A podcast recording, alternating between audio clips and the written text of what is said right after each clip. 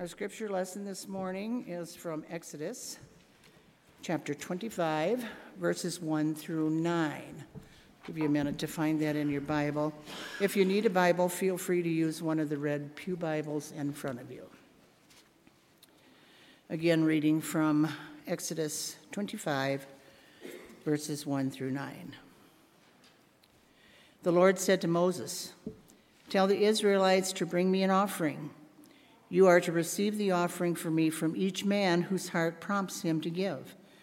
These are the offerings you are to receive from them gold, silver, and bronze, blue, purple, and scarlet yarn, and fine linen, goat hair, ram skins dyed red, and hides of sea cows, acacia wood, olive oil for the light, spices for the anointing oil and for the fragrant incense and onyx stones and other gems to be mounted on the ephod and breastpiece. Then have them make a sanctuary for me, and I will dwell among them. Make this tabernacle and all its furnishings exactly like the pattern I will show you. This is the word of the Lord. Thanks be to God.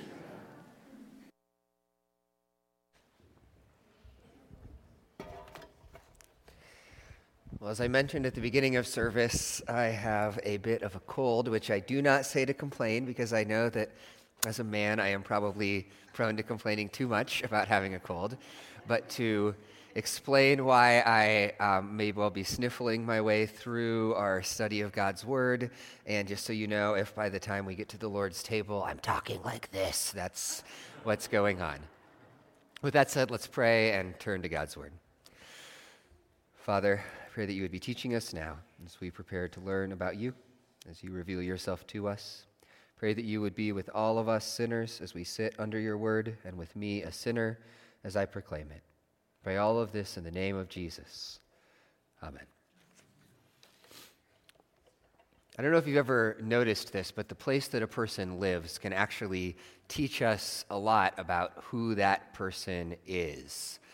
I always find it interesting to visit people's houses, maybe especially when they've designed their house or remodeled their house. But you can, like, you can go into their kitchen often and, and kind of know, like, oh, like, this person really loves to cook or doesn't really love to cook. You can, if they have like a big office or, you know, the man cave downstairs with the sports stuff all over the walls or a big workshop where they can do woodworking or whatever, you, you learn about a person. And even in more subtle ways, as you pay attention to some of the decorations that they have hanging up and the choices that they've made in their home, the place that a person lives can actually tell us quite a bit about who that person is. And that is certainly what is going on here in Exodus.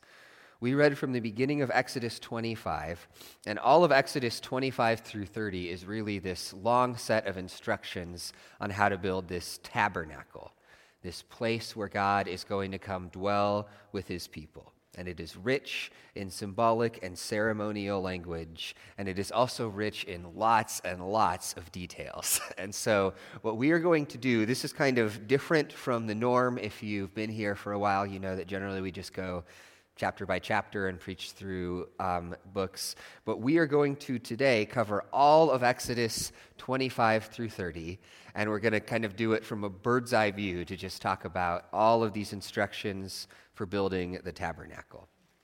And then, as we're doing that, I want us to just really be asking two questions. The first one is what does this tent where God is pictured as dwelling tell us about who he is. Because, like we said, the place a person lives can teach us a lot about who they are. So, what does this tabernacle teach us about who God is?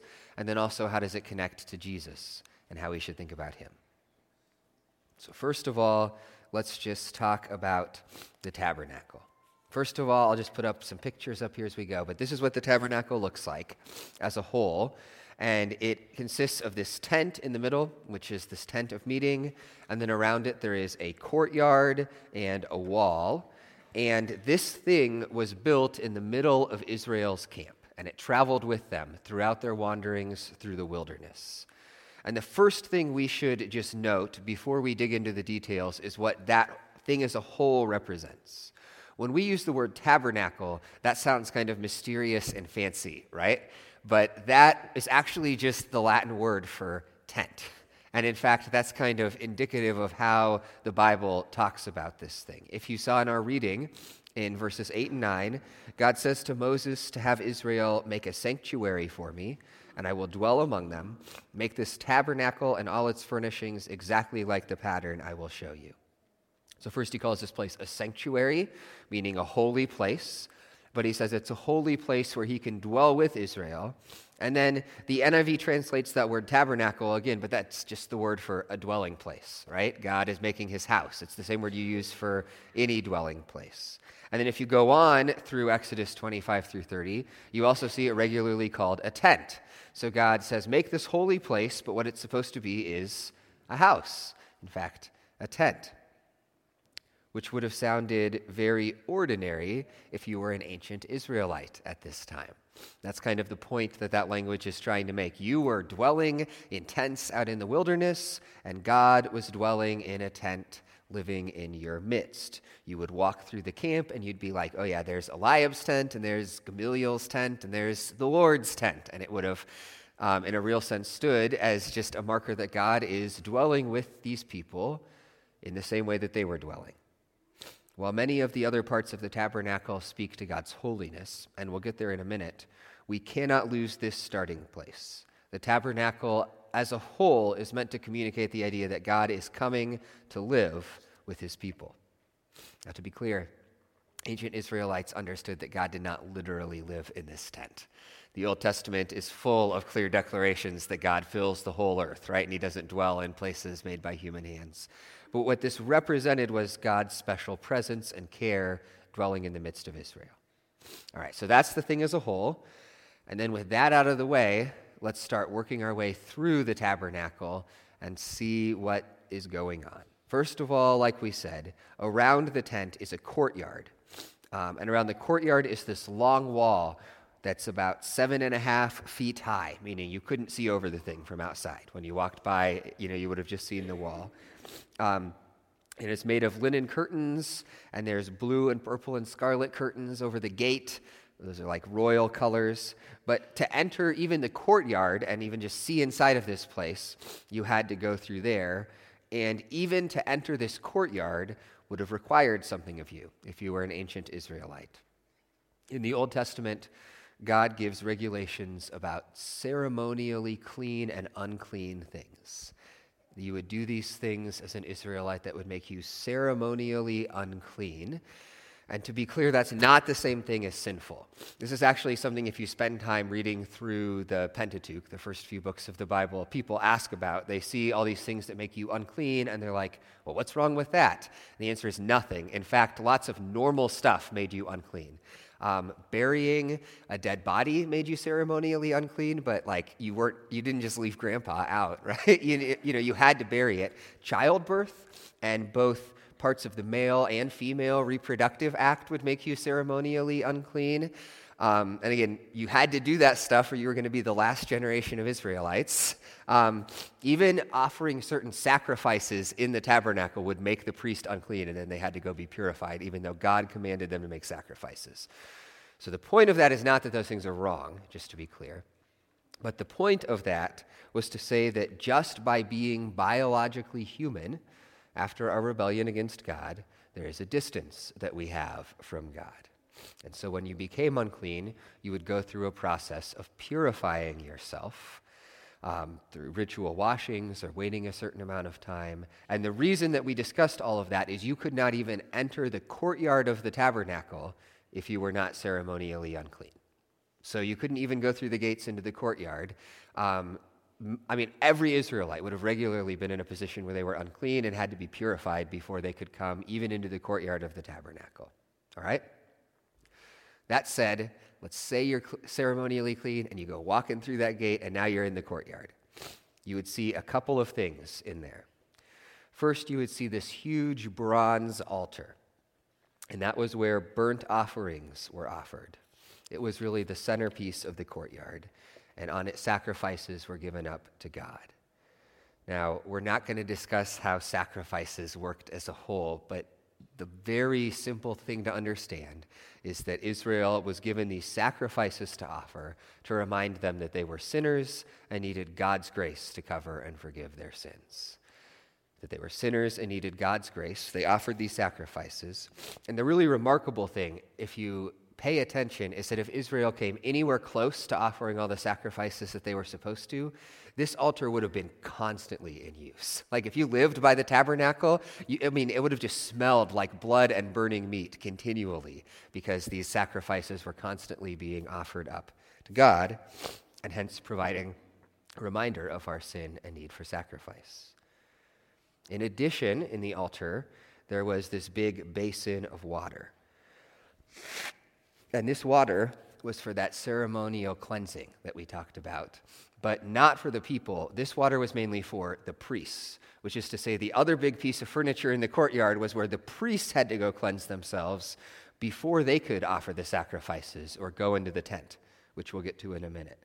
Which is to say that there's this visible symbol that even the priests are unworthy to come into God's presence that's out in this courtyard as well. That you went in there and you offered your sacrifices and you saw the priests have to go be purified by God before they could even come and offer up your sacrifices. The people need these sacrifices and cleansing, and their leaders, the priests, do. All right. So that's the courtyard. And then let's zoom in on the tabernacle itself, on the tent where God is pictured as dwelling. First of all, like we said, it's a tent. It's covered in four layers of cloth and animal skin. It's supported by poles overlaid with gold. Everything in the outer courtyard tends to be made of bronze, and the stuff in the tabernacle tends to be made of gold to show that it's this elevated place. And again, there's a curtain with those royal colors forming the gateway, but most Israelites never passed that curtain. The only people who could ever pass that curtain into the tent were the priests, and then only after they had gone through a process of ceremonial cleansing and for certain tasks. But inside that tent, then, it's divided into two sections. The outer one is called the holy place, and that is where priests would come and do certain duties. In the holy place, there's three pieces of furniture. First, there's a table that is covered in gold, and on it are 12 loaves of bread which represent the 12 tribes of Israel. And so it seems to be this picture of their fellowship and connection with God, right? That in God's house there's this table where they are represented. But notice that the Israelites could never actually come to this table in the holy place, even though they were represented there by the, by the 12 loaves of bread, that the priests would come once a week and kind of eat it in the presence of God. But even though this was a table where the Lord was symbolized as like being with Israel, Israel couldn't come to it. Then there's a lampstand um, with seven lamps that is modeled on a flowering almond tree.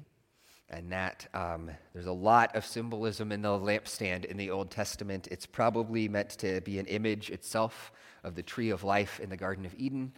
And it gets pictured by Scripture as representing both God's light and spirit shining and the way his people are supposed to shine like a light. But there's that lamp. And then there is an altar of incense, which is also made of gold. And every morning and evening, the priests would come here and offer incense before this curtain that, um, that represented kind of where God lived. We'll get there in a minute, but they would offer up the incense. Um, and it seems to represent the prayers and praises of God's people coming up before him. But again, the people can't even go in this place. And one other really striking thing about that, that altar of incense was actually lit from the coals from the big bronze altar outside. So the way that they would offer up the incense is by taking the fires of the sacrifices and taking the coals from like the charred burnt offerings and using them to light the incense. All right, so that is that holy place. And we're almost through, but there's still one more step because even this holy place is not pictured as where God dwells. Dividing it from the back part of the tent is one more set of blue and purple and scarlet curtains. And those are woven with pictures of cherubim, which maybe you've heard about and we'll mention again in a minute. Cherubim are these ancient creatures that are pictured as sort of like heavenly beings or super angels, and they have like bodies of lions or bulls and human heads and wings. But they're meant to represent sort of heaven and the heavenly courts of God. And behind that curtain is the most holy place. That is a place that is pictured as where God actually is in the tabernacle. And only the high priest could go in there on one day a year, on the Day of Atonement. And the rest of the time, nobody was allowed to go into the most holy place. And in the most holy place was the Ark of the Covenant, which is where everyone gets interested because of Indiana Jones and you know Nazis and stuff. But basically, the Ark of the Covenant itself was a box. It was a box that was covered in gold, and inside of it were the stone tablets that God wrote the law on. And later, there's, there's added to it a a little bit of the manna that God gave Israel in the wilderness and Aaron's staff. But then on top of the box are these two cherubim that are facing inward with their faces covered. And it seems in the Old Testament that what it's supposed to represent is sort of like God's throne, which is to say, it's called a seat in the Old Testament, and you would almost picture that God somehow sits down between these cherubim, and that's an earthly symbol of God's heavenly throne. And that's where God is pictured as actually present within the tabernacle. And remember, basically, no one could ever go there and meet with him. All right. So that is a whirlwind tour, but that is the tabernacle. And um, it, what's striking about it is that on the one hand, most Israelites could not have gone into much of that place, but all of them would have known what was in there and what was going on. One other note about the tabernacle, if you are studying the Bible, is that later on, Solomon builds a temple, and the temple is, in essence, just a continuation of the tabernacle. They replace this tent with a more permanent house as Israel lives in Jerusalem in this permanent place, but its layout is basically the same with the outer courtyard for the sacrifices and the holy place and the most holy place. And so, even in Jesus' time, when you see him at the temple, while some things have changed in that they've split the courtyard into a couple of different areas and added a couple other little things, basically, it's the same thing that Jesus is talking about.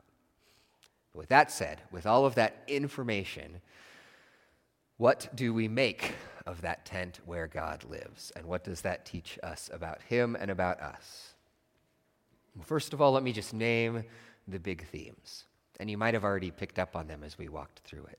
First of all, God is holy. That is probably the biggest single thing that the tabernacle is meant to stress. That whenever we talk about God, we need to recognize we're talking about somebody who is way beyond us and who we cannot approach in ourselves. And alongside that, it also stresses that we are sinful. Throughout this whole process of cleansings and sacrifices and offerings and lighting the incense with the, the stuff from the sacrifice. You have all these themes about the fact that we are sinful and need purification and sacrifice to come before God.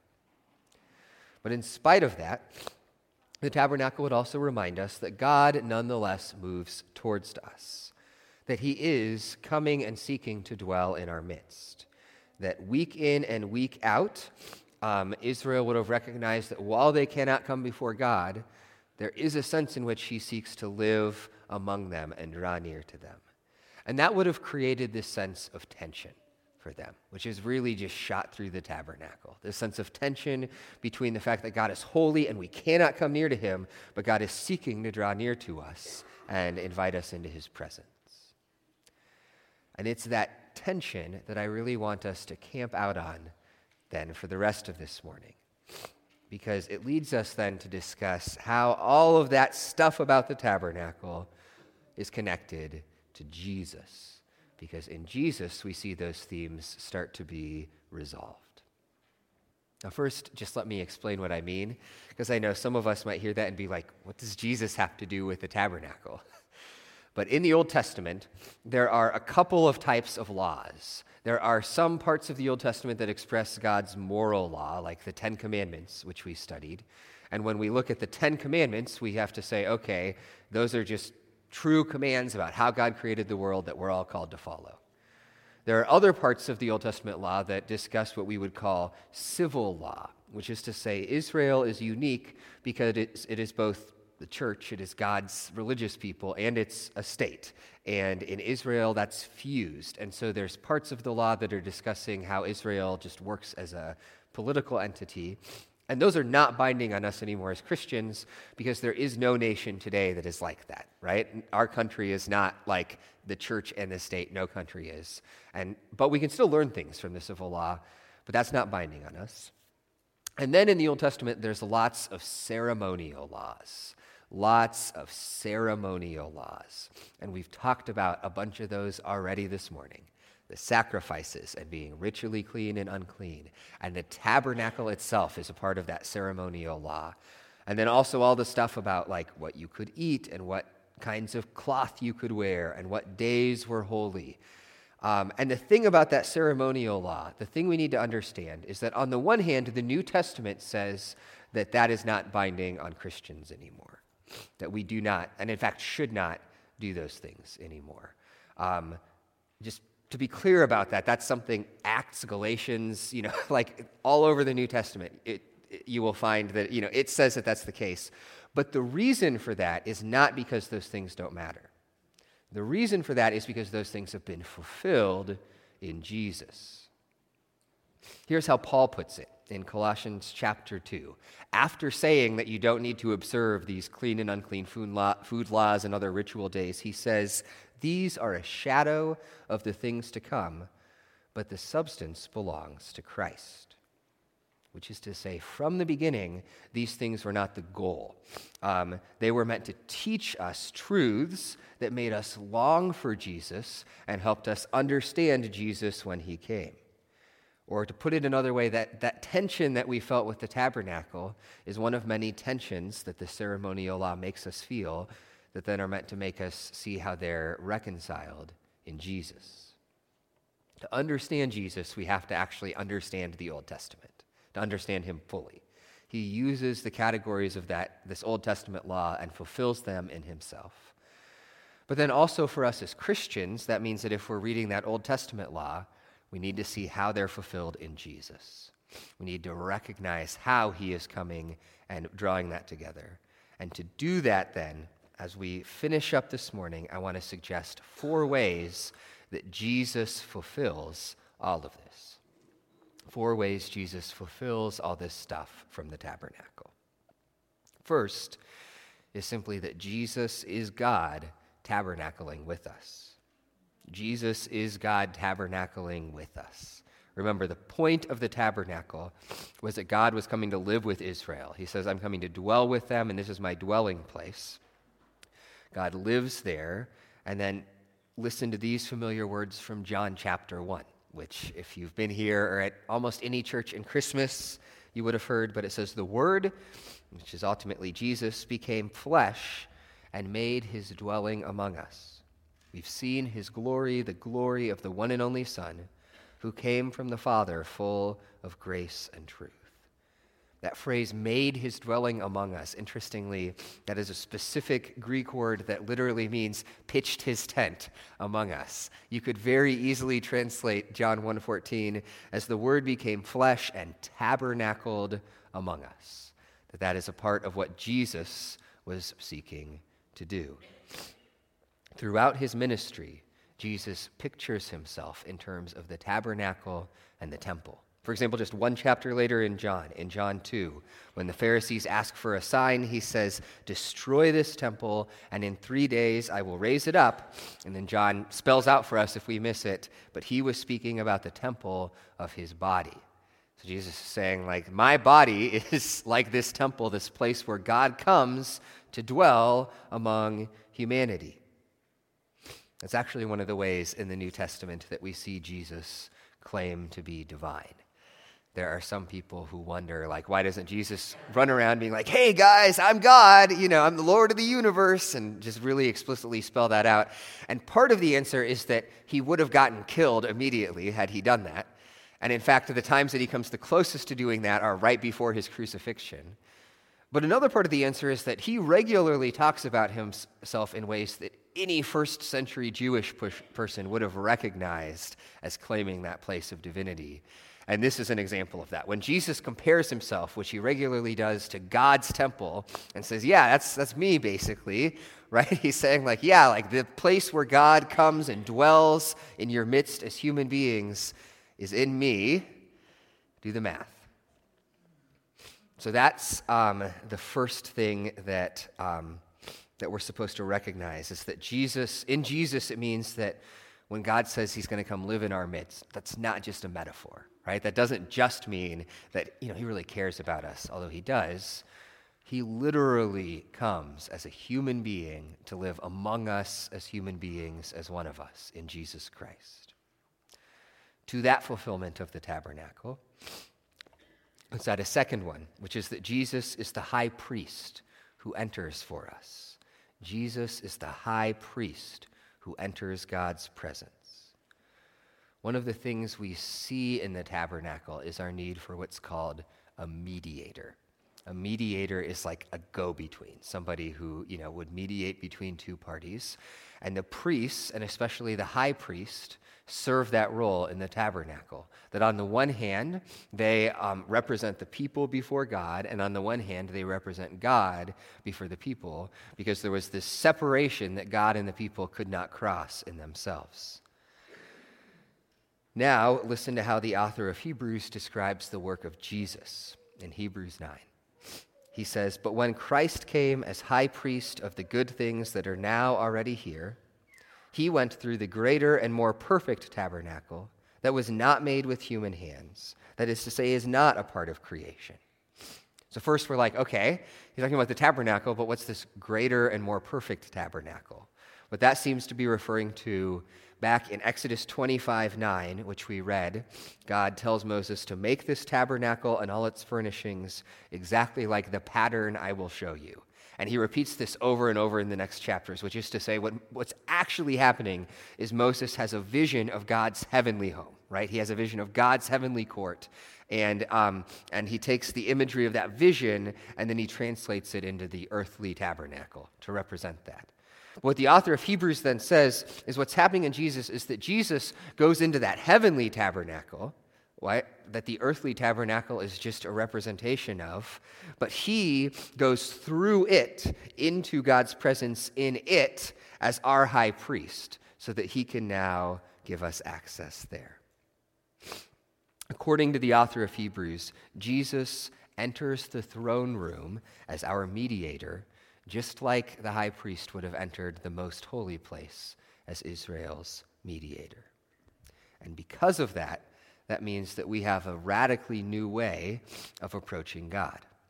A little later in Hebrews 10, he says, And since we have a great high priest over the house of God, let us draw near to God with a sincere heart and with the full assurance that faith brings having our hearts sprinkled to cleanse us from a guilty conscience, and having our bodies washed with pure water. Which is to say, the priest is this representative before God of the people and a representative of God to the people, but he is a deeply flawed and imperfect representative in this tabernacle system. He has to constantly be purified just so that he's not destroyed, trying to be the mediator. But Jesus, as God himself, as this perfect mediator, actually represents us before God and actually represents God to us in a way that means that we can actually enter into communion with God. Notice that language there of being sprinkled clean in our hearts and having our guilty consciences and bodies washed. That's to say that that kind of cleanliness that um, the tabernacle is constantly demanding at a deep soul kind of way is made true of us in Jesus. And all of that is accomplished because of the third thing that Jesus tells us about the tabernacle, which is that he's also the sacrifice offered for us. He's the sacrifice offered for us. One of the striking things about the New Testament is how it takes these separate images from the Old Testament law and applies them all to Jesus. And so this is an example. If you look at Hebrews 9 again, I'm going to start reading what we read a minute ago about the high priest and keep reading. It says that Christ came as a high priest of the good things that are now already here he went through the greater and more perfect tabernacle that's not made with human hands, that is to say, is not a part of creation. But he did not enter by means of the blood of goats and calves. He entered the most holy place once for all by his own blood, thus obtaining eternal redemption. So Jesus is the high priest, and Jesus is the sacrifice itself. As he's offered up for us, then that need that we have, that sin and that need for forgiveness that the constant offering of the sacrifices represented to these people in Old Testament Israel, Jesus has fulfilled that need for us by paying our guilt so that we can come before God. As Hebrews 10 goes on to say, we've been made holy through the sacrifice of the body of Jesus once for all. So Jesus opens this path to God by being our representative, and he makes us worthy to move into God's presence by being our sacrifice. And then that moves us to the final truth, which is that Jesus opens the most holy place to us. This is the unexpected place that the New Testament ultimately takes it, that Jesus opens that most holy place to us something really remarkable happens in the moment Jesus dies. Remember, we said the temple in Jerusalem is based on this tabernacle. And inside the temple, you've got the holy place and the most holy place with that same curtain separating them that only the high priest could enter once a year. Listen from Matthew 27 to what happens at the moment of Jesus' death. It says that when Jesus had cried out again in a loud voice, he gave up his spirit at that moment, the curtain of the temple was torn in two from top to bottom. That's the curtain separating the most holy place. And from top to bottom, right? So, not by some human being, from God's direction, it is ripped open. Here's how the author of Hebrews talks about that same idea. He says, Therefore, brothers, since we have confidence to enter the holy places by the blood of Jesus, by the new and living way that he opened for us through the curtain, that is, through his flesh. So, that tearing of the curtain represents the reality that to enter the most holy place is something that we are now able to do through Jesus. It's not just some high priest once a year, it is that we are actually enter, able to come there as Jesus' body is broken on the cross, the barrier between us and God is ultimately torn down. All of which is to say this. We said there's a tension in the tabernacle between God's desire to dwell with us as his people and the distance that his holiness and our sin causes. What we're meant to recognize in Jesus is that he is the way that God solves that tension that He is God coming to dwell with us and draw near to us as a human being, and that as that perfect human being and God in the flesh, He is able to suffer as our sacrifice and draw us near to God. And because of that, while God is still holy and while we are still sinful, that distance between us and Him has been crossed by Jesus. And so we are able to come and live in the presence of God. How should that affect our lives? Let me just close with two thoughts. First, that should tell us that Jesus is essential. That whenever we think about what it means to be a Christian, Jesus needs to be essential, which should be really obvious, but somehow a lot of Christians spend a lot of time talking about things other than Jesus. I mean, how is it that our prayers are heard this morning? That Jesus is a mediator representing us before the throne room of God. How does God view us, right? When he looks at us when, when we come into relationship with him. It's Jesus' righteousness that covers our sins and gives us good standing before God. How do we experience God's presence? It's by being united to Jesus as he draws us near to the Father and as he brings the Father near to us. We have to return continually in our faith to Jesus and the work that he's done on our behalf. If we're not living there and rejoicing in that, then we have missed the central hope and promise of Christianity. You got to keep coming back to Jesus. And then the second thing that this should teach us is that the salvation that Jesus works is astounding. Salvation is astounding. The access to God that we have should drive us to our knees and tear praises from our lips. I mean, think about prayer, right? When, when people talk about prayer, a lot of times we talk about it as a spiritual discipline. And that is a good and useful way to talk about prayer because we should discipline ourselves to do it. But the only reason it's a spiritual discipline is because of the sin in our hearts that keeps us from recognizing what an incredible privilege prayer also is. I mean, we get to come into the presence of God and talk to Him and hear from Him and call Him Father. And that is crazy when you understand what God is like and what we are like. I mean, when, you know, when, when I get up here, eh, you know, and you know, on Sunday morning and I'm like, oh, dear Father, like my face should melt as I presume to come into the presence of God and, you know, and talk with Him. Like, I am not deserving of that. But by His grace, in Jesus, God has crossed the distance of His holiness and our sin and draws near to us so that we can actually live in His presence and speak to Him and hear from Him. And that should astound our hearts. Or think about, think about this table where we're going to come in just a minute and celebrate the Lord's Supper. I mean, there's a lot going on at the table, but part of it is meant to be this image of God and Jesus coming to eat with us. And you think about you think about that in light of that table in the tabernacle, right? That tab- table that's meant to represent God's presence and communion with his people, but where the people could never come because they could not enter into the presence of God. What God does in Jesus is come down to our table and meet with us and invite us to come and dine with him. And the way he does it is through the sacrifice of his body and the shedding of his blood.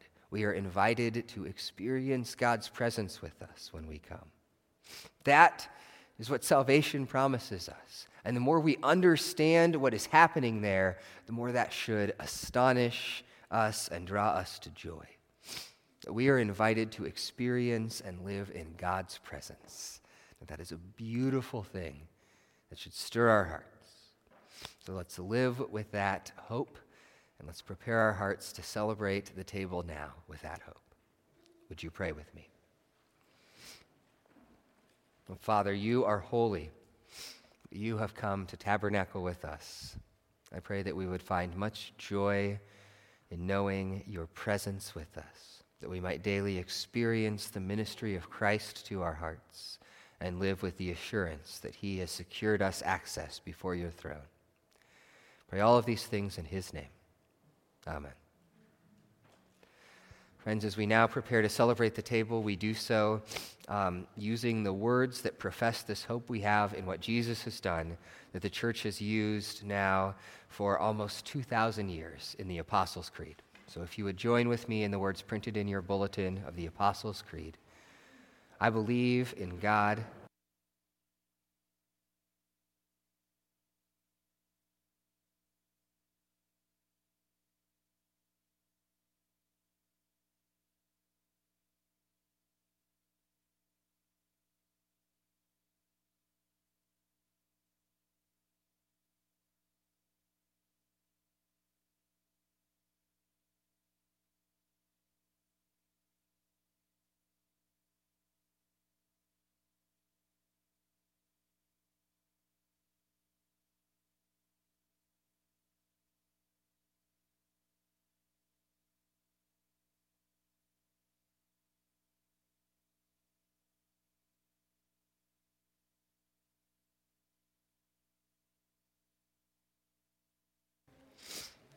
Friends, as we said, this table is meant to represent God's presence with us. The reason God gives us visible means of understanding Him is because we need to be visibly reminded of the fact that He is near to us. And so as you come, have your heart nourished and built up in the fact that as, as near as you are, as near as these elements are to you, right? As you take them into yourself, so near as God drawn near to you in Jesus Christ a couple of practical instructions about the table. If you, um, this, it doesn't belong to our church or to our denomination, it belongs to Jesus. And so, as long as you are a part of his church somewhere and profess his name and just are a believer in him, as long as you're seeking to make that your hope, then we would invite you to come.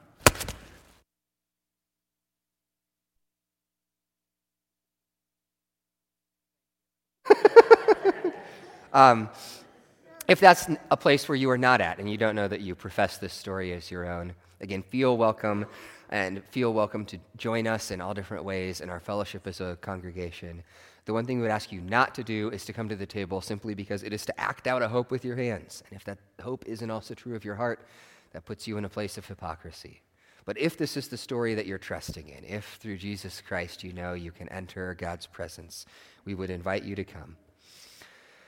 Friends, as it was delivered to me, so I give it to you, that on the night he was betrayed, our Lord took the bread, and after giving thanks, he broke it and said, This is my body, broken for you. Do this as often as you eat it in remembrance of me. In the same manner, after the meal, our Lord took the cup, and he said, This cup is the new covenant in my blood, poured out for the forgiveness of sins. Do this as often as you drink it in remembrance of me.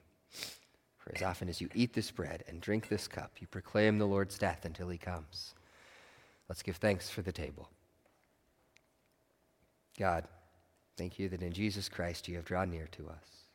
May you now minister him to our hearts, and may we confidently approach you through his sacrifice. Amen. Just a couple of last